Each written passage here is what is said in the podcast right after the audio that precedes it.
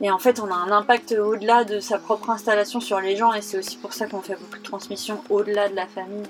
euh, sur, ça, on avait aussi un BPROA qui est venu la semaine dernière, on a un lycée qui vient demain. J'avais quand même envie d'être dans le milieu rural, puis après dans le conseil, mais pas dans l'installation, parce que bah, mes grands-parents, je les ai vus beaucoup galérer aussi. Et eux avaient pas envie du tout que quelqu'un dans la famille reprenne, donc ça a été très dur au début de d'insister pour s'installer et ça a été parfois un peu conflictuel, mais aujourd'hui on vit une super euh, installation familiale avec euh, beaucoup de transmission, surtout avec mon grand-père, et on passe vraiment des moments géniaux, donc je regrette pas d'avoir insisté. Et là, euh, au début, il avait un peu peur que la paille ça marche pas, que le non-travail du sol ça marche pas. Et dans son jardin, là, son jardin entièrement paillé, euh, c'est lui qui nous dit mais non vous vous embêtez plus à passer le rota j'ai pensé vous pourriez faire ci ça ça. Et en fait euh, les carottes on les a fait sur paille euh, alors que personne fait des carottes sur paille et on a eu super rendement en carottes enfin et là euh, au début euh, il avait un peu peur que la paille ça marche pas que le non travail du sol ça marche pas. Euh, c'est pas écrit dans nos gènes euh, qu'on arrive ou non à produire des légumes ou produire des céréales enfin nous, on est l'exemple concret avec Kylian qu'on peut apprendre euh, en faisant. Et c'était un peu ça, euh, la devise de l'école. Sarah a cofondé avec moi l'école d'agroécologie voyageuse et a fait partie de l'équipe pendant un an et demi. En 2021, elle démarre à 24 ans son installation avec son compagnon Kylian sur la ferme de ses grands-parents, à la Baudinière dans l'Anjou bleu. Le témoignage de Sarah est très inspirant dans la relation qu'elle a avec son grand-père. Il est inspirant aussi parce que Sarah et Kylian ont à cœur de respecter leurs valeurs et notamment le grand soin des plantes et des animaux. Aujourd'hui, très peu d'éleveurs de poules pondeuses font naître leurs poules à la ferme. Sarah et Kylian s'engagent dans cette voie et valoriseront les mâles pour la viande. Vous allez voir que la qualité du son n'est pas très bonne car, à mon grand regret, c'est mon vieil ordinateur qui a enregistré le son et non mon super micro. Je suis sûre que la qualité de nos échanges compensera largement la qualité du son et fera de cette écoute une expérience riche d'enseignements pour vous. N'hésitez pas à partager cet épisode, à le noter ou à laisser un commentaire sur votre plateforme d'écoute préférée. Cela permettra au podcast de monter dans les écoutes et euh, d'être plus largement diffusé. À bientôt.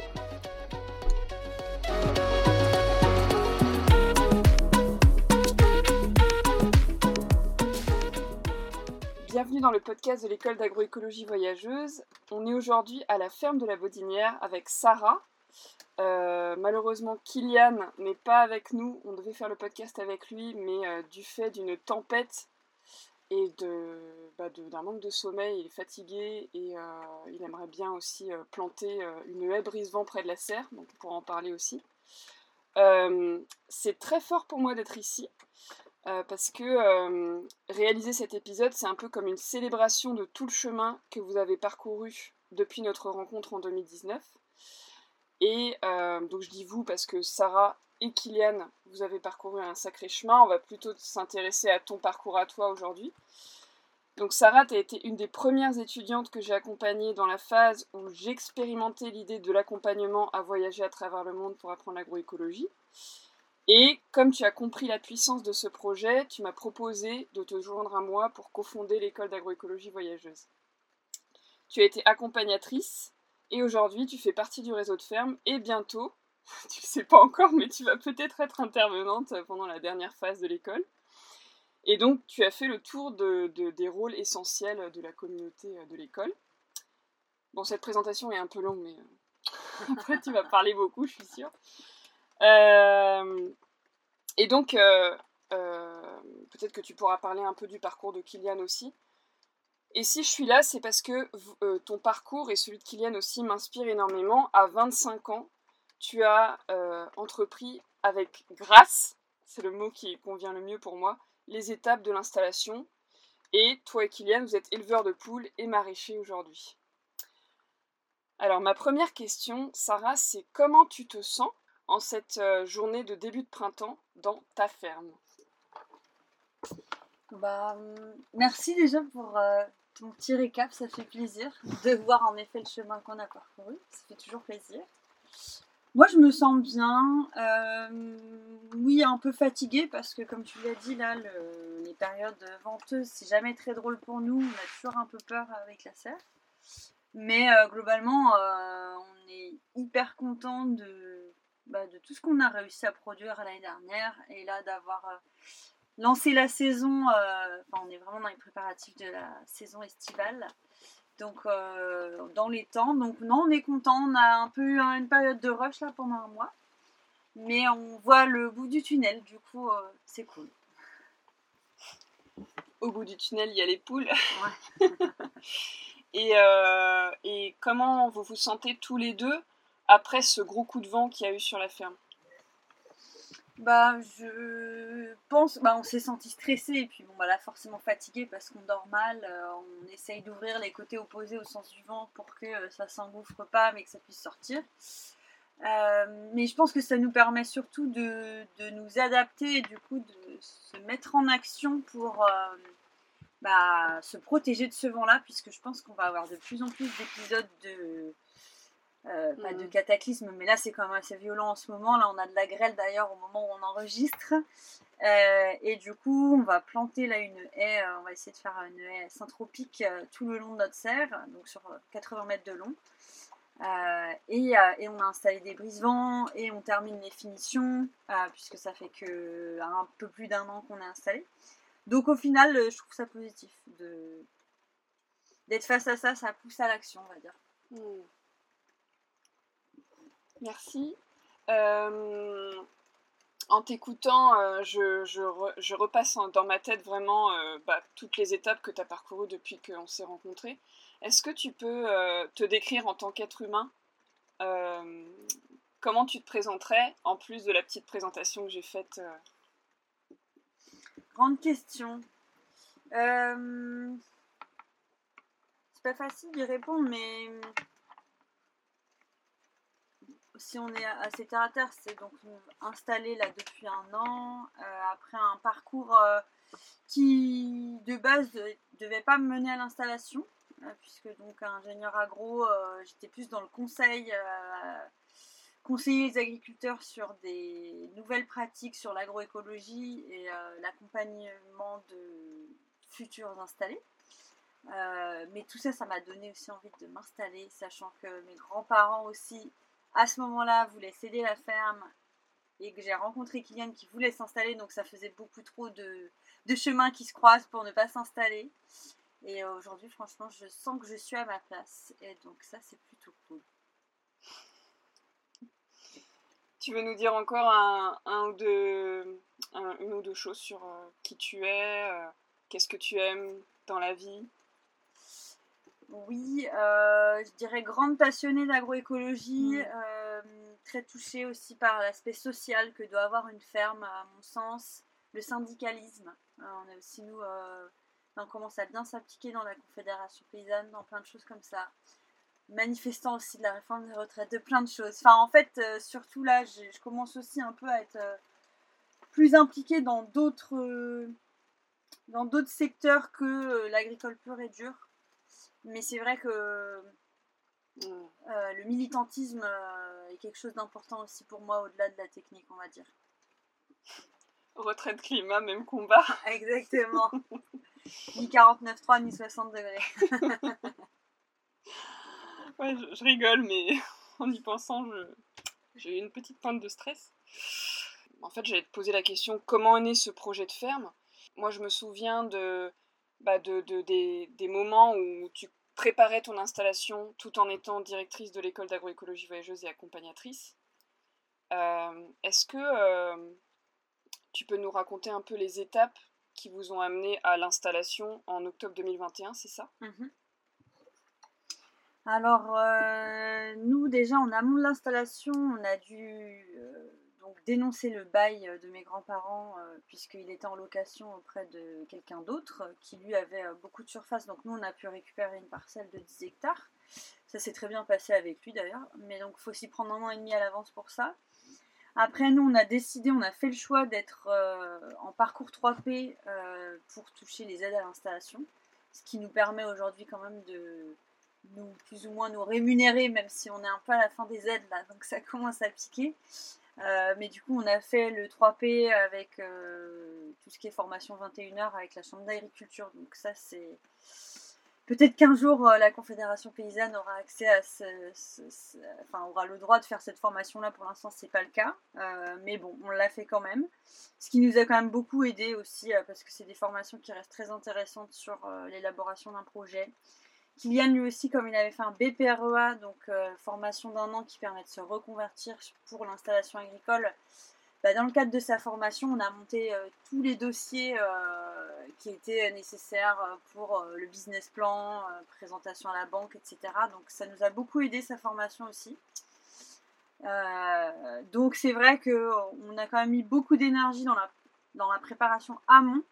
Mmh c'est un peu frustrant parce qu'on y passe beaucoup de temps euh, sans récolter du coup ce qu'on sème, puisqu'on ne sème rien d'ailleurs à ce moment-là.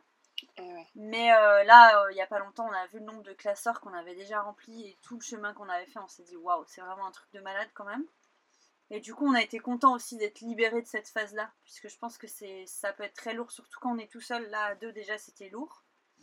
Mais il faut, faut, tenir parce qu'après, ça, ça, vaut vraiment le coup, je trouve de, pouvoir. Euh, enfin, nous aujourd'hui, on est hyper heureux de notre métier, euh, même si des fois c'est dur. Euh. ça vaut le coup de passer au-delà de la grosse phase administrative, on va dire. Hmm. Et est-ce que tu pensais t'installer aussi vite, reprendre la ferme de tes grands-parents? Enfin, à quel moment tu t'es dit ça y est, c'est bon, ça va, ça va, ça va être vraiment possible? Je me souviens de cette photo que tu as partagée sur Instagram où tu t'occupais des, vaches ou des veaux. Euh. Hmm. Bah, c'est vrai que pour le coup, j'ai passé beaucoup de temps là, nous, à la, à la Bodinière depuis que je suis petite, parce que la ferme, elle est à 15 minutes de chez mes parents, donc euh, toutes nos vacances scolaires, tout ça, on, passait beaucoup de temps ici.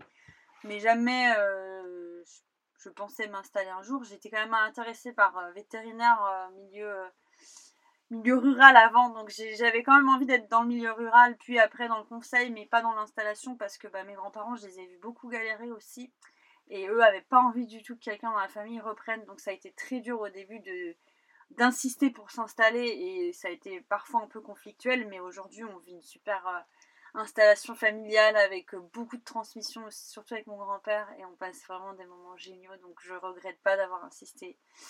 Et euh, je pense que lui non plus, euh, du coup, regrette pas du tout aujourd'hui. Mais euh, j'ai eu le déclic, je dirais, bah, vraiment quand ils nous ont dit qu'ils allaient vendre en fait. Hmm. Et puis à ce moment-là, j'étais à l'école d'agroécologie voyageuse et je, me disais, bon, bah, on va dénoncer le bail à l'avance parce que c'était, c'était un an et demi avant en fait, donc ça fait trois ans. on s'est dit, on dénonce le bail et puis si dans un an et demi on veut pas s'installer, tant pis, on, on arrête et au moins on aura fait les démarches au cas où. Puis bah ça passe vite un an et demi, on s'est dit bah non finalement on y va. Mais euh, ça a été surtout la deadline de reprise de ferme en fait qui a, mm. qui a conditionné à l'installation. Ouais, et puis je me souviens au départ, euh, tu devais potentiellement faire un petit boulot à côté. Et finalement, euh, tu t'es retrouvé à plein temps sur la ferme. Il y a eu un, un déclic pour ne pas choisir d'avoir un, un, autre boulot à mi-temps rémunéré alors c'est vrai que je voulais faire ça. J'ai fait un petit peu ça au début. Je faisais des extras en restauration notamment, mmh. euh, mais c'était pas un mi-temps, c'était vraiment plus le week-end. Mais du coup ça faisait beaucoup trop d'heures en fait, parce que des mmh. fois je faisais des extras, euh, je bossais euh, tout le samedi ou tout le dimanche après déjà 50-60 heures de fête. Mais non, c'est parce que bah, Kylian lui se voyait pas s'installer en fait avec moi à mi-temps. Ça faisait beaucoup de choses à faire. Et c'est vrai qu'à deux c'était confortable, plus confortable, et moi c'était hyper frustrant d'aller autre part en fait. J'avais vraiment envie d'être 100% avec lui euh, sur réfléchir à tout. Et, euh, et du coup, voilà. Après, c'est plus financièrement où pour le coup, c'est compliqué. Enfin, on va pas se mentir, les premières années, c'est pas facile. Donc euh, là, on se demandait encore il y a quelques mois, est-ce que je refais un peu d'extra? Donc on verra quand on aura vraiment besoin. si je le refais, mais si je le refais, c'est purement par besoin financier, quoi. C'est quand même mieux enfin d'être 100% de son temps, je trouve, enfin, pour moi, sur la ferme. Surtout quand euh, c'est ta raison d'être et que, et que tu as ta place. Bah oui, oui, complètement, complètement. Après, euh, peut-être qu'à l'avenir, par contre, euh, nous, on est en EARL, ce qui permet d'avoir quand même une, autre activité. Parce que je fais aussi parfois des, des interventions dans des lycées, dans plein de choses. Donc je suis quand même, je bouge un peu plus que Kylian parce que moi j'adore faire ça. Donc peut-être qu'à l'avenir j'aurai une activité qui est liée à, la transmission, à, la transmission, mmh. voilà, ce genre de choses. Donc je me ferme pas à ça, mais pas forcément dans la phase là de mmh. lancement d'activité, quoi. Mmh. Est-ce que tu pourrais nous faire une petite visite guidée de la ferme en partant peut-être, tu sais, en gestion holistique, tu connais bien, de votre, votre raison d'être ou votre intention sur cette ferme? Oui, alors nous déjà, donc, comme on est porté par les valeurs agroécologiques, beaucoup par l'agriculture de conservation des sols, le maraîchage sol vivant, on a basé vraiment notre projet sur limiter le travail du sol, euh, sur la partie élevage sur le plein air euh, et le local pour euh, tout ce qui est alimentation des poules. Donc si on fait un petit tour, on part de la maison, on arrive devant le, poulailler mobile, donc qu'on a construit nous-mêmes à partir d'une bétaillère. Donc après, autour du poulailler, il y a une clôture mobile. Et ce, ce poulailler, on le déplace toutes les semaines. donc là, actuellement, il est sur nos futures planches de patates pour nettoyer la parcelle et fertiliser. Mmh. Et on le bouge donc tous les mercredis matins avec le tracteur. Ensuite, si on va un peu plus loin, on tombe sur le futur deuxième poulailler mobile, puisqu'on fait, euh, on parlera peut-être après, mais nos poussins aussi pour hmm. euh, renouveler notre cheptel pondeuse. Et euh, du coup, qui dit qui dit poussin dit 50% de mâles à peu près. Donc nos mâles, après, on, essaie de les, les, engraisser dans un poulailler à part avec une alimentation différente, toujours locale, puisqu'on produit aussi notre critical poids pour eux, etc.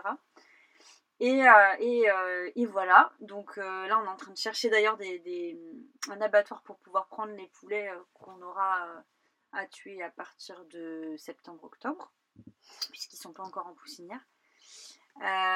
et après, juste à côté du poulailler, on a aussi notre serre, puisqu'on a, on a investi dans un bitunnel de 1500 m2, donc 20 mètres par 80. 1500 mètres carrés à deux, c'est pas énorme finalement, puisque souvent les gens ont plusieurs petites serres. Et ce bitunnel d'ailleurs peut s'ouvrir de tous les côtés, garder que le toit l'été, ce qui permet d'avoir vraiment une, une, aération hyper mmh. Euh, notamment là avec les phases caniculaires, euh, on n'a pas souffert nous de la chaleur trop l'année dernière. Mmh. Et puis bah, ça a été subventionné aussi à 40% par le PCAE, donc au final ça a été notre investissement confort, on en est hyper content. Euh, ensuite, si on part en plein champ, là je dirais que cet été on va être peut-être bientôt à un hectare de plein champ. Donc il y a beaucoup de cultures qui sont bâchées en ce moment, puisque du coup en bio on bâche pour pouvoir planter après derrière. On plante jamais sur bâche, mais ça permet simplement d'occulter la petite alternative au glypho, on va dire. donc voilà, c'est calme le plein champ, mais c'est en préparatif. On a quand même du pois, fèves, les choux, fleurs, brocolis qui sont dehors, encore des poireaux et les oignons qu'on a plantés cette semaine. Hmm. Et pas mal d'arbres aussi euh, que en, projet de plantation déjà plantés. Euh. On a replanté un kilomètre de haies tout autour de notre parcelle, parce que nous on a récupéré une parcelle de 10 hectares qu'on n'utilise pas du tout tout pour les légumes, hein, mais euh, comme on fait l'alimentation des poules, on fait aussi notre foin pour pailler. On essaie de raisonner, à l'échelle de notre parcelle pour l'autonomie. Mais du coup on a planté un kilomètre de haies tout autour, avec aussi une double haie avec haie sur talus. Et la problématique c'est que notre parcelle est drainée, donc on ne peut pas mettre des arbres, c'est très difficile en intraparcellaire. Donc ça fait un grand carré un peu vide. Donc là, c'est pour ça que est en train de planter des, des saules, des sureaux pour essayer de faire quand même un brise-vent euh, en évitant un peu les drains. Donc euh, sachant qu'on récupère nous l'eau de drainage pour irriguer derrière. On a une bassine, enfin, voilà, je vais pas dire ce mot là parce que ça va exciter tout le monde. une toute petite bassine. une mini bassine. Une mini bassine, non, une réserve d'eau. Euh, non, non, on est, on est anti-méga bassine, je vous rassure. Mais sujet d'ailleurs sur lesquels on médite beaucoup aussi en ce moment. Mm. Mais euh, on est pour euh, des petites réserves qui permettent à chacun d'être autonome et qui ne puissent pas justement forcément dans les nappes. Nous, on récupère justement de l'eau de drainage. Donc voilà, on essaye vraiment d'intégrer l'arbre, mais c'est pas évident aussi parce qu'on est en location et on n'a pas acheté. Donc ça reste à, à mon grand-père qui lui avait mmh. euh, posé tout le système de drainage et avait enlevé toutes les avant. Donc petit à petit on en remet. mais c'est pas non plus évident pour lui de, bah, de revenir en arrière et en même temps il comprend vraiment la nécessité de le faire et du coup euh, je pense que là il y a eu un cap de passé et, Hmm. euh, et ça se passe vraiment mieux là-dessus. Alors justement, parlons un peu de, de ton grand-père, parce que euh, peut-être il écoutera ce podcast. Rien. Je, sais, je pense pas. Bon, allons-y alors. Je rigole. Euh, la première fois où je suis venue ici et où tu avais emménagé dans la maison, euh, c'était un peu tendu, je me souviens. Et, euh, et je me souviens de, de- du manque de confiance de ton grand-père par rapport à ton installation parce que tu es jeune et tu es une femme. Et euh, l'année dernière, je suis revenue et euh, il t'avait donné des conseils en maraîchage sur sol vivant, ce qui était un peu inattendu complètement pour toi. Mhm. Et du coup, je voulais, j'ai envie de te poser la question comment la relation avec ton grand-père a évolué, dont on a déjà un petit peu parlé, et quelles ont été les clés de pour qu'il y ait vraiment une communication intergénérationnelle. Oui, alors la relation a beaucoup évolué. euh, J'ai toujours été très proche de lui. On est tous les deux hypersensibles en plus, donc euh, on marche. Enfin, c'est toujours euh, une relation assez, forte entre nous. C'est vrai qu'au début, je pense qu'il avait, il avait juste peur, comme beaucoup de personnes qui transmettent, parce qu'ils savent que c'est compliqué. Mais là, il a vu que ça fonctionnait aussi, et, et surtout, il- on lui a laissé la place de de conseiller, c'est-à-dire qu'on le sollicite beaucoup pour avoir son avis sur les choses. Et du coup, il s'est vraiment rendu compte qu'il avait aussi un, un rôle, euh, un rôle clé au final, euh, enfin, enfin, qu'il avait, euh, comment dire, toute Il une utilité, toute une place à avoir là-dedans. Alors, la, la complexe, enfin, la complexité, c'est de de trouver cette place en fait. C'est-à-dire que nous, en tant qu'installés, euh, de, mettre des limites au début, euh, enfin, c'est là toute la balance euh, qui est à faire parce que bah on est maître quand même de notre projet et en même temps bah il y a des super conseils à avoir. Donc en fait quand on trouve cette place là, ce qui est le cas, c'est bah, des fois il nous dit ah j'ai réfléchi hier, est-ce que vous pourriez pas faire ça, etc. Et d'être plus en fait apporteur de solutions de lui, son côté, que de dissuader de faire certaines choses ou autres. Et nous, euh, bah, de le solliciter aussi. Et du coup, ça match hyper bien. Franchement, on est trop contents. Même là, on a encore mangé avec eux hier soir. On est, tout le temps ensemble et en fait, ça se passe jamais mal depuis. Vraiment. Il n'y a pas de problème du tout. Alors qu'au début, on avait peur que ça gâche un peu la relation, justement. Puisque c'est pas facile aussi quand on transmet et que c'est fait totalement différemment. Et là, euh, au début, euh, il avait un peu peur que la paille ça marche pas, que le non-travail du sol ça marche pas. Et euh, dans son jardin, là, euh, son jardin entièrement paillé, euh, c'est lui qui nous dit Mais non, vous vous embêtez plus à passer le rota, j'ai pensé, vous pourriez faire ci, ça, ça. Et en fait, les carottes, on les a fait sur paille, alors que personne fait des carottes sur paille, et on a eu super rendement en carottes. Enfin, c'est super parce qu'en fait, il a plein d'idées, parce que lui, il a l'expérience, nous, on a un peu les, grandes lignes, et, et techniquement, c'est super, quoi. Même pour bricoler des outils de semi-direct, euh, de plantation en direct, tout ça, c'est. Enfin voilà, c'est super. Mm. En tout cas, c'est un super exemple de, bah, de, de, de, de collaboration intergénérationnelle.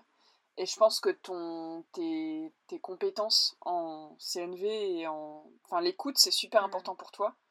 Ça, ça a aidé aussi. Mm. Pour, que, pour comprendre aussi, euh, lui, euh, à quelle place il est. et- Ah bah oui, complètement, parce que je pense qu'il faut beaucoup se mettre à la place pour le coup, enfin être très empathique là-dessus. Enfin, moi je comprends que quand t'as passé ta vie, euh, il a 76 ans, euh, il est là depuis ses 20 ans, euh, voilà, c'est ça fait quelque chose. Mais là, en même temps, maintenant, son discours, c'est qu'il est content que ça a été repris et que, ça marche, il est hyper fier de, montrer ça, alors qu'avant, il était plutôt méfiant. Donc ça montre vraiment aussi qu'on peut faire évoluer ses pratiques euh, les pratiques de son entourage aussi. Enfin, son jardin est plus du tout le même qu'avant. euh. Et en fait, on a un impact au-delà de sa propre installation sur les gens, et c'est aussi pour ça qu'on fait beaucoup de transmissions au-delà de la famille. euh, sur, sur ça, on avait aussi un BPROA qui est venu la semaine dernière, on a un lycée qui vient demain, après-demain. On enregistre ce podcast. voilà, non, non, mais c'est hyper important. Et, et surtout, oui, quand on est en. Je pense qu'il faut juste, pour le cadre de reprise familiale, un peu e- expliquer son cadre de manière claire et, sans être dans. comment dire, sans s'énerver en fait, juste expliquer pourquoi. c'est de la CNV, hein, c'est pourquoi je me sens pas bien, c'est ça. Et, des fois je l'ai fait, je dis pas je me sens pas bien parce que si, parce que ça. Et pas t'as fait ci, t'as fait ça. Et du coup c'est différent. C'est à la fois pour lui et pour moi. Quoi. Mmh.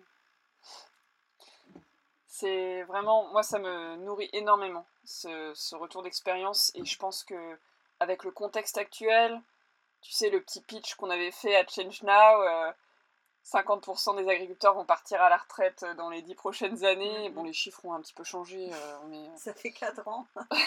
ça fait 4 ans. Du coup, euh, il reste 6 ans. Et le, gros challenge de l'installation et de voir vous où vous en êtes, ça vraiment, ça peut donner, ça donne énormément espoir. Quoi. Mm.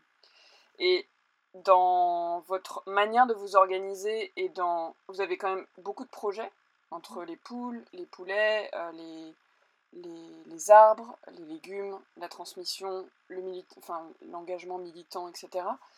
Euh, et t'en as pas parlé, vous êtes euh, dans vos valeurs, il y a l'agroécologie, il y a le vivant. Est-ce que, est que vous connaissez vos valeurs et est-ce que dans ces valeurs, il y a euh, le temps pour soi, le fait d'être de, super organisé pour avoir des moments off? Comment, comment vous prenez vos décisions pour ça et de, ouais, de quoi vous êtes parti aussi? Alors oui, c'est hyper important. Justement, euh, et, là aussi, c'est hyper important de le faire dès la première année. C'est-à-dire que là, nous, euh, dès l'année dernière, on essaye, euh, là l'hiver, on essaye de partir au moins un week-end sur deux. On travaille jamais le dimanche. bon, la période, à la période haute, c'est plus compliqué. Mais on essaye de se dire, de toute façon, on trouvera toujours des choses à faire. Il y a toujours des choses à faire. donc, on l'a fait hein, de bosser là, d'ailleurs, c'est un mauvais exemple. Dimanche dernier, on a fait de la compta parce qu'on avait rendez-vous avec le comptable. Mais en fait, dès qu'on bosse un dimanche, on est, on est de mauvaise humeur la semaine d'après, on est inefficace. Enfin, oh. Donc en fait, euh, à chaque fois où on, on, réessaye de travailler à un moment où on, on se l'était interdit, on voit que ça marche pas. Et du coup, euh, ça donne vraiment de la motivation à pas le faire. Et puis on arrive à partir, franchement, euh, même l'été, on a, là on était parti tous les week-ends au mois d'août faut, faut se le bloquer. Notre semaine de vacances, elle est bloquée déjà pour l'automne. Euh, là, on part encore trois jours le week-end prochain. Bon, il y a Macha qui est en train, notre chien qui est en train d'aboyer, mais c'est normal. En tout cas, elle, veille, elle veille, elle veille, là. mais euh, non, par contre, il faut que ce soit bloqué. Moi, je sais que j'ai gardé aussi les habitudes d'organisation de l'école d'agroécologie voyageuse, puisqu'à ce moment-là, euh, comme j'étais un peu comme on disait, structuratrice. Euh, j'ai gardé le pli de euh, sur le Google Agenda, c'est bloqué. Les week-ends, c'est bloqué. Euh, je après sais que là, on a... c'est bloqué. Voilà, bah après, les, les, horaires, par contre, je pense que dans une journée, on fait quand même beaucoup d'heures. En fait, on fait beaucoup d'heures du lundi au vendredi, mais on essaye de pas bosser le week-end. c'est ça, parce que c'est hyper important. on voit quand même moins nos copains qu'avant. On devait y aller ce soir, là, on est fatigué. Mais euh, par contre, on voit quand même beaucoup la famille. Mais ça, c'était déjà le cas avant. Donc, euh, mais c'est hyper important. Et pour ça, il faut juste être organisé. Tous les lundis, on fait une réunion euh, à deux, à quatre quand on a, parce qu'on a une apprentie et un stagiaire des fois. Donc on, les, on, a une to-do list. là, on a un grand tableau Véleda. Enfin, c'est, c'est vraiment l'organisation, je pense, qui fait la différence du coup, dans le bien vivre ou pas ton installation. Hmm. Tout à l'heure, euh, tu as parlé de l'agroécologie.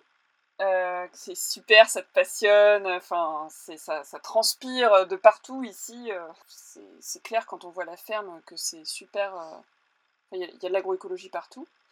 Est-ce que tu peux nous partager des, pratiques agroécologiques que vous mettez en œuvre avec des exemples clés que ce soit que ça contribue au niveau du sol, au niveau de la diversité, au niveau de, de, du bien-être animal, au niveau euh, de l'autonomie, euh, de, des aspects aussi euh, sociaux. Mhm. Ouais, est-ce que tu peux me donner quelques exemples? Oui, bah, comme je disais, donc c'est le, fait d'être en plein air malgré une, crise grippe aviaire. Donc ça, c'est c'est vraiment un gros engagement puisque nous, nos volailles sont sous filet. Donc c'est aussi beaucoup de manutention de déplacer un poulailler mobile qui a un filet. Donc c'est un des engagements envers l'agroécologie qu'on a et qui est un des plus lourds, je pense, mais auquel on tient. Donc ça c'est le premier. Il y a aussi l'aspect alimentation locale. Donc l'alimentation des poules, c'est vraiment important pour nous qu'elles elles mangent dans un rayon de 15 km. C'est pour ça qu'on s'est mis à faire du triticale poids. Enfin on fait sous-traiter ça parce que voilà, c'est vraiment hyper important pour nous. Ça vous permet un gain économique d'avoir l'alimentation faite sur la ferme Alors le fait de le faire sur la ferme, oui, c'est économiquement intéressant.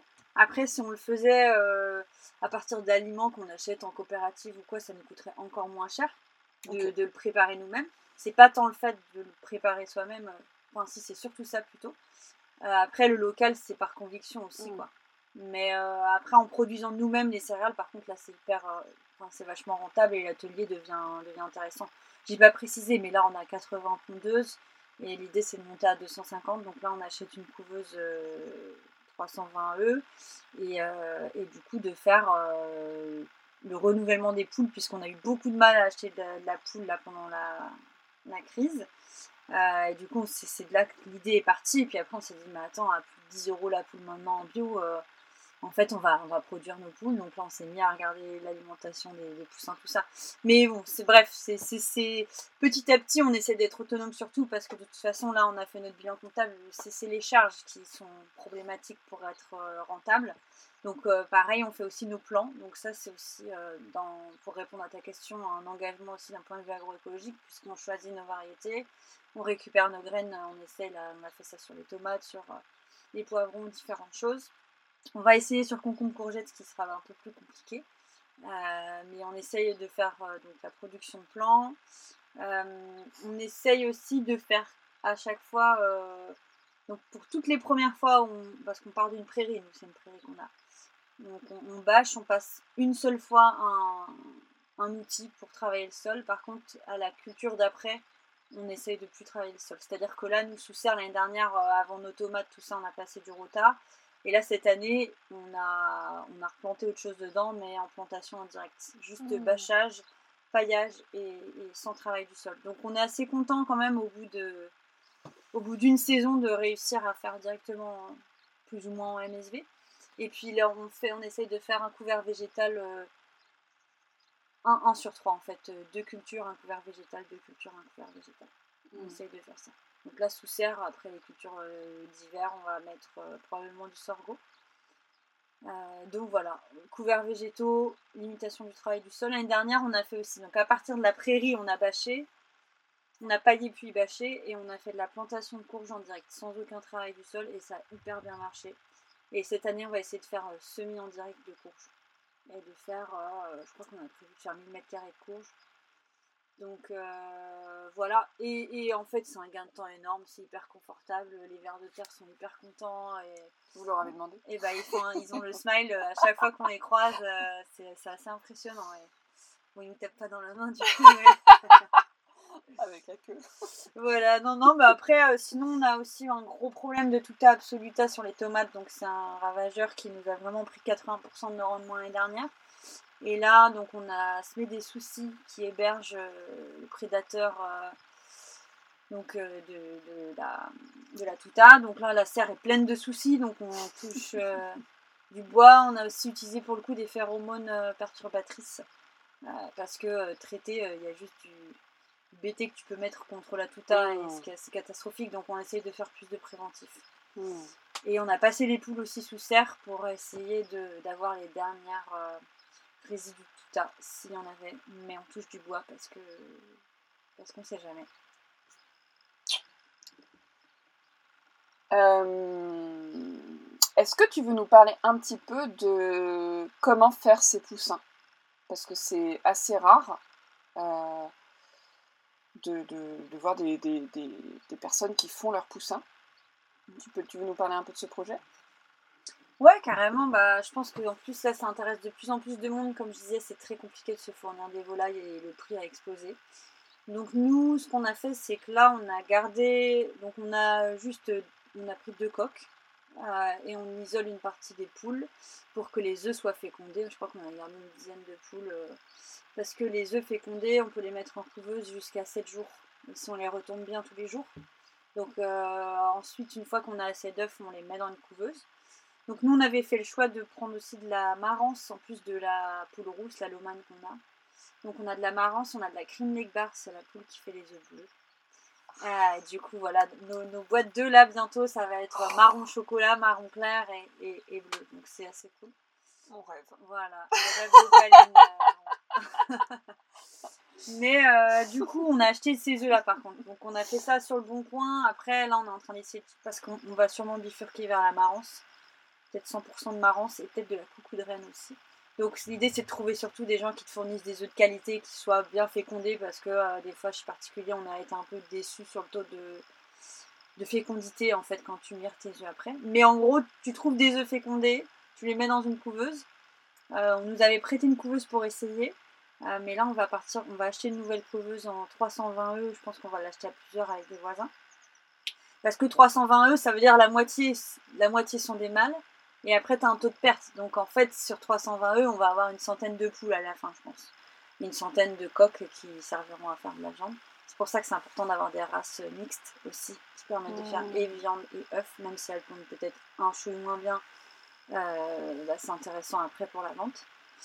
Euh, ça reste 21 jours en couveuse, donc nous c'est une couveuse automatique qui retourne les œufs euh, tout seul. Donc en fait il n'y a rien à faire pendant 20 jours et au bout de 20 jours ça, ça pop. Il y a plein de petits poussins. Ensuite, on les met dans une poussinière, donc c'est un, petit enclos où elles sont euh, sous lampe chauffante. Euh, et après, une fois qu'ils sont assez grands, euh, ben, on les change. Là, on a un poulailler qui vient d'arriver d'ailleurs qu'on va retransformer et puis, et puis go. Et après, elles pondent normalement, c'est 18 semaines, il me semble. Donc 4 x 4, 16, 4 mois et demi quoi. Là, notre première tournée à 4 mois et demi d'ailleurs. Donc là, on a vu les tout premiers œufs arriver, mais mais voilà, ça va permettre de, de faire la transition avec euh, nos anciennes poules. Et du coup, les, les, jeunes, les jeunes poussins, vous allez les garder où? Alors là, pour l'instant, on avait un parcours fixe, euh, donc là, euh, ce que tu as vu tout à l'heure. Mais à l'avenir, là, on est en train justement de refaire un poulailler mobile pour qu'ils aient leur clôture et les futures poules ou futurs poulets bah, soient déplacés toutes les semaines comme les poules en fait. Mais dans un poulailler à part, puisque c'est pas la même alimentation en fait. Mmh. Donc euh, voilà. Ah, c'est quand même euh, techniquement euh, beaucoup de choses à, à, prévoir et à retenir aussi.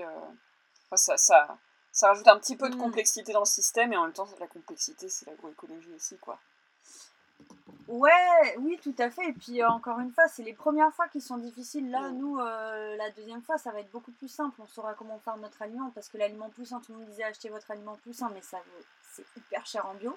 Donc là, on est en train de voir, enfin, Kylian euh, réussit à faire l'aliment poussin euh, à la maison, il fait germer des graines, euh, enfin bref, il fait aussi plein de trucs différents pour ça. Donc on gagne aussi énormément d'argent à être autonome, enfin à, mmh. moins dépenser d'argent plutôt. On gagne pas encore, on n'est pas, on n'est pas, comment dire, pour l'instant rentable surtout, mais ça fait, ça fait vraiment la différence. Et puis nous, nos deux poulaillers, ils sont dans le même champ. Il y en a un qui se déplace avec la voiture, celui qui, euh, qui sera pour les poulets, et l'autre avec le tracteur. Donc le, même jour, on les déplace. Ça prend pas du tout de temps de remettre une petite clôture autour, parce que la clôture électrique, euh, on la pique sur le poulailler et après on la redéploie. Donc en fait, euh, nous, en, une demi-heure, trois quarts d'heure, il y a le, poulailler qui est déplacé. Donc une fois que c'est calé dans l'emploi du temps, que tous les mercredis à 8h30 tu fais ça, c'est pas. Nous, nos cuves en plus d'alimentation, elles sont euh, dans le champ à côté des poulaillers. Donc même si on les bouge, euh, on ne bouge jamais très loin de la cuve. Euh, on déplace la cuve quand l'aliment est fait. On fait l'aliment tous les mois. donc ça nous prend une matinée tous les mois pour faire l'aliment. Après, il est en cuve tout mélangé. Et on prend juste un seau qu'on met un seau, un seau au poulet, deux seaux au poulet, et puis c'est bon. Hein. Donc c'est franchement non c'est bah, ça prend du temps forcément surtout quand à la base on est maraîcher mais une fois que les habitudes, les habitudes sont prises on met beaucoup moins de temps à nettoyer le poulailler parce qu'elles sont elles sont en plein air. Euh, on, passe plus de temps à fertiliser nos planches parce qu'elles sont fertilisées. Enfin le, parcours est jamais sale euh, puisque c'est jamais le même. Donc je trouve que pas du tout que ce soit une perte de temps au mm. contraire. Enfin, moi, je dirais que c'est, ce que vous faites, c'est un modèle et en un an et demi, vous êtes, vous êtes installé il y a un an et demi, donc c'est quand même. Euh, c'est très récent. Et tu m'as dit tout à l'heure que tu te sentais à ta place.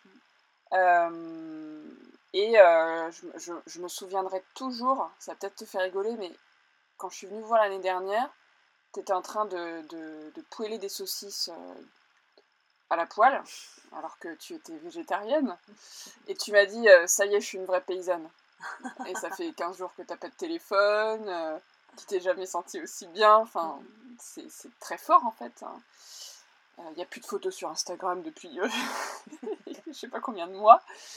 Euh, et du coup, est-ce que tu peux me partager un peu ton... En fait, j'aimerais bien parler de ton rapport à l'animal, parce que vous allez faire du poulet.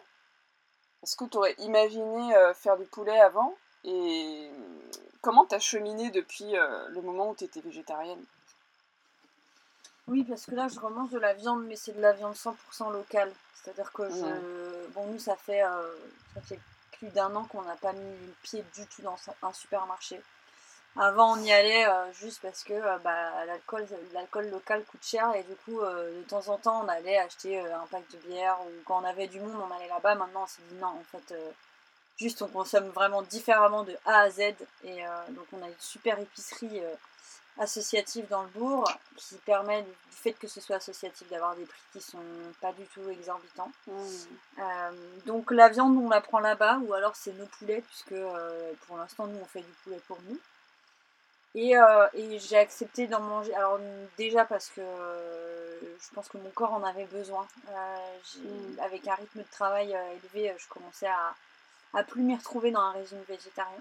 Et pour moi, j'avais été végé parce que en études agro, j'avais bossé beaucoup sur la crise des abattoirs. Donc c'est le problème euh, d'abattage qui me gênait le plus, hmm. puisque des élevages, on en trouve des élevages raisonnés où le bien-être animal est respecté euh, comme chez nous.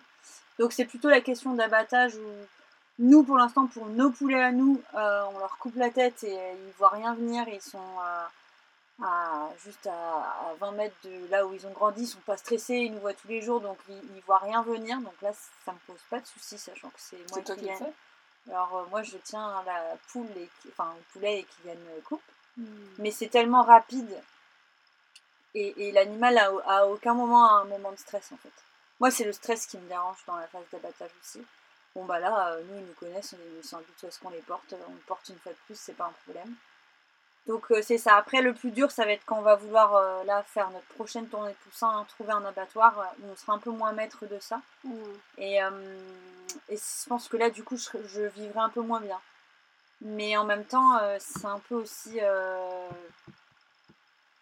le jeu si on veut faire ses poussins, quoi. On va... Ou alors, il faudrait réussir à les, à les, à les sexer dans l'œuf. Mmh. Je sais pas du tout si ça se fait, ça peut se faire la ferme. Mais si ça se fait un jour bah, ça réglerait notre problème. Hmm. Merci beaucoup. Euh, j'ai une petite question d'Athénaïs. Parce que je lui ai envoyé un petit message tout à l'heure pour lui dire quelle question tu poserais à Sarah. Et elle m'a dit, euh, elle m'a demandé de te poser la question qu'est-ce qui te rend heureux au quotidien? Heureuse Ce qui me rend heureuse au quotidien, bah, alors là, la réponse est très facile. Hein. C'est de se lever le matin et d'être dehors, alors qu'avant, je n'étais pas forcément une fille de l'extérieur. Plus que ça. Enfin, j'ai toujours été, mais euh, pas autant que maintenant. Maintenant, euh, je deviens folle à l'intérieur et j'ai toujours besoin d'être dehors. Donc, c'est quand même un, gros plaisir. Euh, je pense qu'on a un cadre qui est hyper agréable à la ferme, puisque mes grands-parents avaient beaucoup planté d'arbres aussi déjà avant nous. On a un immense mimosa devant la maison. Enfin, il y a, y, a, y a, plein de fleurs donc il y a énormément de pollinisateurs. Enfin, c'est vraiment la biodiversité. Il y a aussi le fait de travailler avec Kylian, qui est hyper important pour moi. Euh, on, a quand même une relation hyper fusionnelle et on travaille hyper bien ensemble. Donc euh, c'est le plus important aussi dans mon quotidien, euh, d'être, de pouvoir être avec lui. Il y a le fait aussi d'avoir des animaux. sans ça, je pense que je serais malheureuse. On a un super chien là qu'on a trouvé. On a trouvé une portée dans le fossé. Donc notre Macha là, qui est assise juste à côté, hyper sage. Euh, donc on en a gardé une, les autres ont été données, mais c'est vrai qu'avoir un chien aussi au quotidien avec nous, tout le temps avec nous, c'est un vrai plaisir. On a trois chats aussi. Enfin, voilà, c'est. Euh, ouais, des fois je me, pose, je me dis, mais c'est génial quoi. On a plein d'animaux, je suis avec Kylian, je vois ma famille hyper souvent. Nous partager aussi, je pense que mes grands-parents c'est hyper important. Mes parents aussi, de les voir très souvent.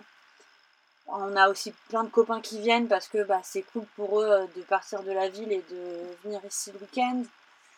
Donc de partager plein de moments avec des gens, avec des animaux et, et de pouvoir gérer son, son rythme. C'est-à-dire que oui, on a un rythme important, mais euh, des fois, s'il y a quelqu'un qui passe et qu'on a envie de passer euh, deux heures à discuter autour d'un café ou autre parce que la personne passe, on peut. Euh, si, enfin voilà, c'est la liberté aussi de faire ce qu'on veut au moment où on veut. Waouh, merci beaucoup.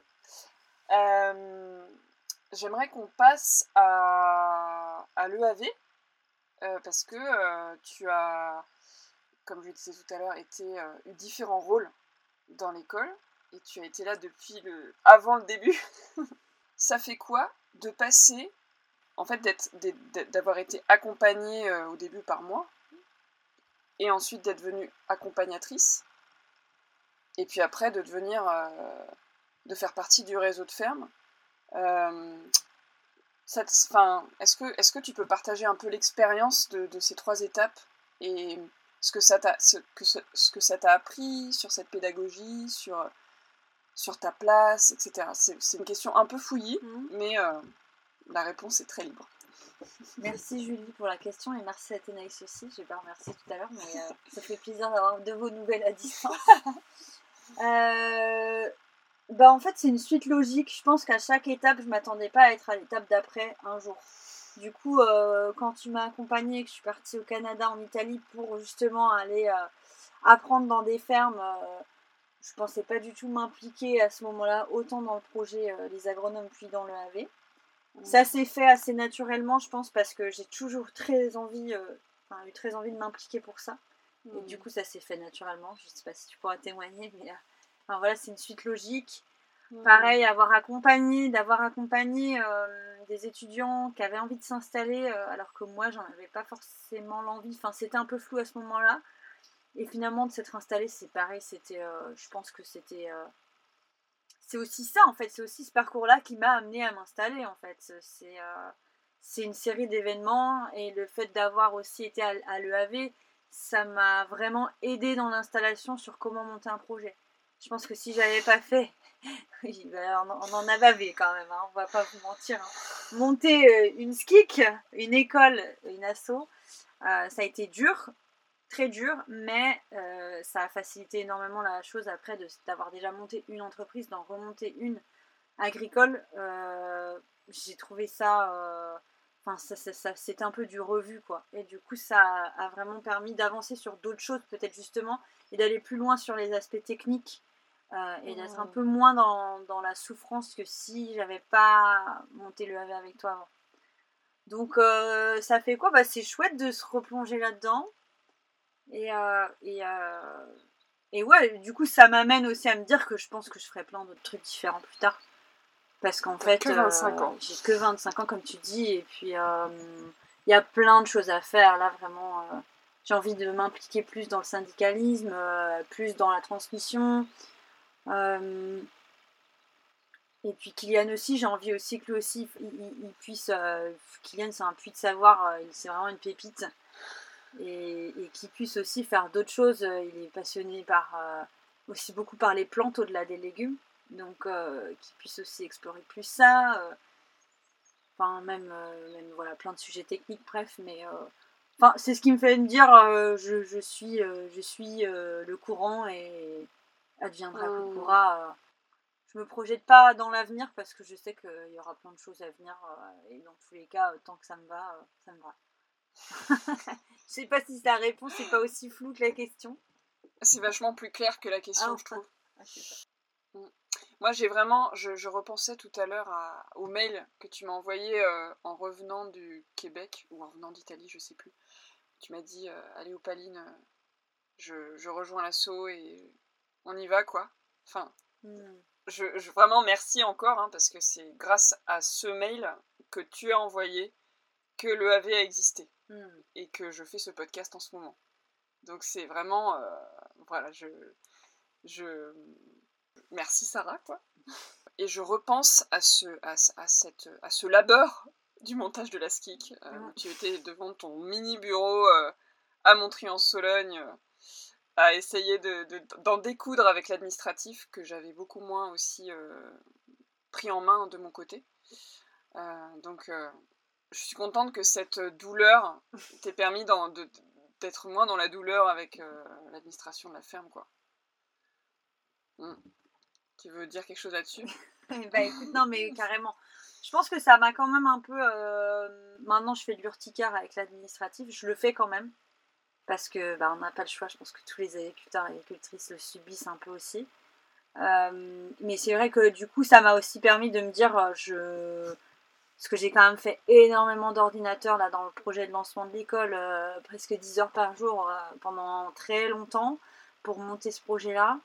Et du coup, maintenant, euh, comme tu le dis, j'ouvre mon, ordinateur euh, une fois par semaine et encore, faut qu'il vienne à côté de moi sinon je l'ouvre pas. Euh, et, mon téléphone, ça fait, là, ça fait 15 jours que j'en ai plus parce que je l'ai cassé, mais je me suis pas trop dépêchée à, le changer. J'espère juste que j'ai pas un milliard de clients qui essayent de me joindre, mais normalement on les a prévenus. mais, mais je me sens vraiment mieux sans. Et, et du coup, je me pose d'ailleurs la question de comment faire quand je vais en avoir un, est-ce que je reprends un à touche Est-ce que, euh, est que je me bloque les applis euh, C'est juste pour les commandes quand même, c'est pratique hmm. d'avoir des applis et d'avoir un truc euh, tactile. On va pas se mentir que d'appuyer trois fois pour avoir le C sur une touche, c'est un peu plus contraignant quand on envoie des messages à 30 personnes tous les trois jours. Hmm. Ouais, ouais, non, mais merci à toi aussi de m'avoir embarqué dans l'aventure quand même, parce que si t'avais pas été là, je j'aurais pas non plus fait ce parcours-là. Donc euh, je pense qu'on apprend et, euh, et que toi aussi, du coup, tu vas. Enfin, tu as énormément appris de, de ce projet-là et de ça permet de savoir ce que tu as envie de faire et ce que tu n'as pas envie de faire en fait. Mm. De, de, en fait, de, je m'attendais. Bah, en, gros, tu vois, là je reconnecte à ça, mais quand, euh, quand on a lancé l'école, c'est moi qui devais m'installer. Mm, mm. Je devais m'installer à Châteaubourg, en poulailler mobile. Et, et, et, avec des œufs multicolores. Et là, vous allez faire des œufs multicolores. et je ne m'installe pas pour l'instant, parce que j'ai pas envie de porter un nouveau projet sur mes épaules euh, aujourd'hui. Euh, mais, euh, mais aller aider des paysans paysannes qui ont des poulets mobiles, qui font des œufs multicolores et les interviewer, j'adore. Et un jour, j'espère que j'aurai ma forêt jardin avec plein de poules multicolores qui font des œufs multicolores. Voilà. Avec des paillettes aussi, pourquoi pas. Donc, ouais, c'est chouette de voir euh, comment euh, il y a des bifurcations et que euh, finalement, moi aujourd'hui, je me sens à ma place aussi. Quoi. pour terminer, est-ce que tu aurais un, un, conseil à donner? Première question pour ceux, ceux, qui veulent créer quelque chose comme le AV. Et deuxième question pour ceux qui veulent s'installer alors, euh, pour les premiers, ce sera le cas aussi pour les deuxièmes, hein, mais euh, c'est qu'il y a vraiment besoin de créer des projets comme le AV. Euh, c'est des projets qui certes demandent beaucoup d'énergie, beaucoup d'implication, mais qui ont un impact hyper fort. nous, le AV, là, pendant trois ans, on a quand même formé plein de futurs agriculteurs, créé du lien intergénérationnel, permis à des jeunes d'apprendre des nouvelles pratiques ou d'ailleurs des pratiques qui existent depuis longtemps, mais de pouvoir après les transmettre euh, de ferme en ferme, et ça c'est vraiment hyper important. Donc il y a besoin de projets comme ça. Il euh, faut réussir à tenir et bien s'entourer, je pense, pour, euh, pour faire ça. Et puis il faut accepter aussi de transmettre un projet à d'autres personnes, de ne pas hésiter à, à déléguer sur ces choses-là. Et, et voilà, et même si ça marche pas, et même si, enfin, l'important c'est d'essayer, et c'est aussi de ne pas se perdre dans ces projets-là. Hmm. Moi, j'ai décidé de quitter le projet aussi parce que je sentais que ma place à un moment euh, était ailleurs et que j'avais déjà donné toute mon énergie pour une hmm. chose, et ça a été repris par d'autres personnes, et du coup, c'est, enfin, le projet s'est pas du tout arrêté là parce que on n'a pas l'énergie qu'il faut pendant euh, pendant 10 ans de suite. Donc euh, c'est bien de la donner à un moment et, de, la et de reprendre de l'énergie pour soi aussi à un, autre moment donné. Donc euh, ce serait ça. Et, euh, et pour ceux qui souhaitent s'installer, bah, pareil, on a vraiment besoin de jeunes qui s'installent, jeunes ou moins jeunes d'ailleurs, puisqu'il y a beaucoup de NIMA, de non issus du milieu agricole qui s'installent et, c'est grâce à eux aussi qu'on va réussir à manger demain. Donc que, que, vous veniez ou pas du milieu agricole, dans tous les cas, on peut faire la même chose. En fait, c'est pas écrit dans nos gènes qu'on arrive ou non à produire des légumes ou produire des céréales. Enfin, nous, on est l'exemple concret avec Kylian qu'on peut apprendre en faisant. Et c'était un peu ça la devise de l'école. learning by doing. et, du coup, ouais, il faut juste bien s'entourer et surtout, surtout, surtout, ce que je répète à tout le monde, c'est de ne pas écouter les gens qui sont pessimistes ou qui essayent de vous décourager parce que, parce que sinon on fait rien. Et, et, franchement, faut vraiment écouter ceux qui sont là pour vous booster et pour vous tirer vers le haut parce que vous n'avez pas besoin de, ça sinon. Et, et, on peut toujours y arriver. Là, on a aussi une apprentie, nous, en ce moment, qui est super et qui est carrément prête à s'installer. Elle a 19 ans et elle vient pas du milieu agricole, mais elle a tellement les compétences pour que euh, ça sert à rien. Là, elle va faire un peu de salariat, mais je lui ai dit, euh, bon, à part pour mettre de l'argent de côté, ça sert à rien non plus de faire euh, te bloquer à faire 6 ans du salariat, alors que clairement, tu, tu as largement les capacités pour le faire. Donc, faut aussi oser se lancer. Nous, on n'était clairement pas prêts à s'installer. Euh, même nous, on se sentait un peu juste, mais c'était le moment de le faire, c'était maintenant ou jamais. On l'a fait, on, a survécu, on est hyper heureux. Euh. Donc, euh, même si des fois toutes les étoiles sont pas réunies pour, on s'en fiche quoi. Est-ce que tu veux, pour terminer, remercier le petit moment de gratitude Est-ce que tu as envie de remercier des personnes, des animaux, des plantes Peut-être une ou deux, pas trop quand même. Merci mon Dieu. Non, je, je, suis athée, c'est une blague. Peut-être de mauvais goût. Hein, non, non, bah. Oui, merci, euh, bah, merci le AV, euh, merci Opa, merci euh, aussi beaucoup Franck.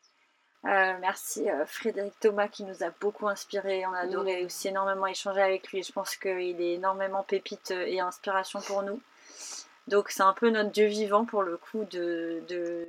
Nous, il nous inspire beaucoup. Alors je sais pas s'il écoutera ça, euh, mais on, se croise aussi en formation de temps en temps. Bah, Franck et Géza aussi qui ont été beaucoup impliqués dans le AV.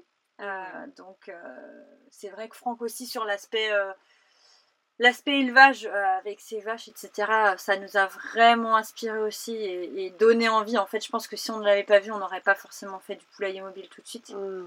Donc euh, en plus ils sont toujours drôles euh, les deux ensemble là, donc euh, vraiment des, pépites aussi.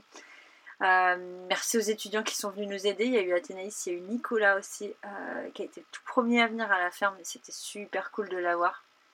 C'était un exemple de comment les étudiants peuvent aller trouver aussi des réponses à nos questions. Parce que quand il était venu chez nous, on avait beaucoup de questionnements et Athénaïs aussi sur l'alimentation des poules, etc. Donc ils ont été chercher l'info dans d'autres fermes alors que nous, on était un peu bloqués sur la ferme, et ça, ça a été super utile pour nous euh, dans l'élaboration pardon, de, la ration. Oh bah merci plein de monde, merci tous ceux qui sont venus nous aider euh, sur la serre. Il y a beaucoup les clients aussi qui permettent. Euh, enfin nous le fait d'être en vente directe, on a un soutien qui est vraiment différent, je pense, de ceux qui ont des intermédiaires en face, parce que ça permet vraiment d'avoir du lien social et de sentir qu'on est soutenu. Donc ça c'est hyper important. Donc ouais. Voilà, je pense que j'ai fait le tour. Merci mes poules, euh, nos poules euh, qui sont hyper sympas de pondre euh, des œufs qui sont bons. non, non. Franchement, plein de, vibes positives pour le coup.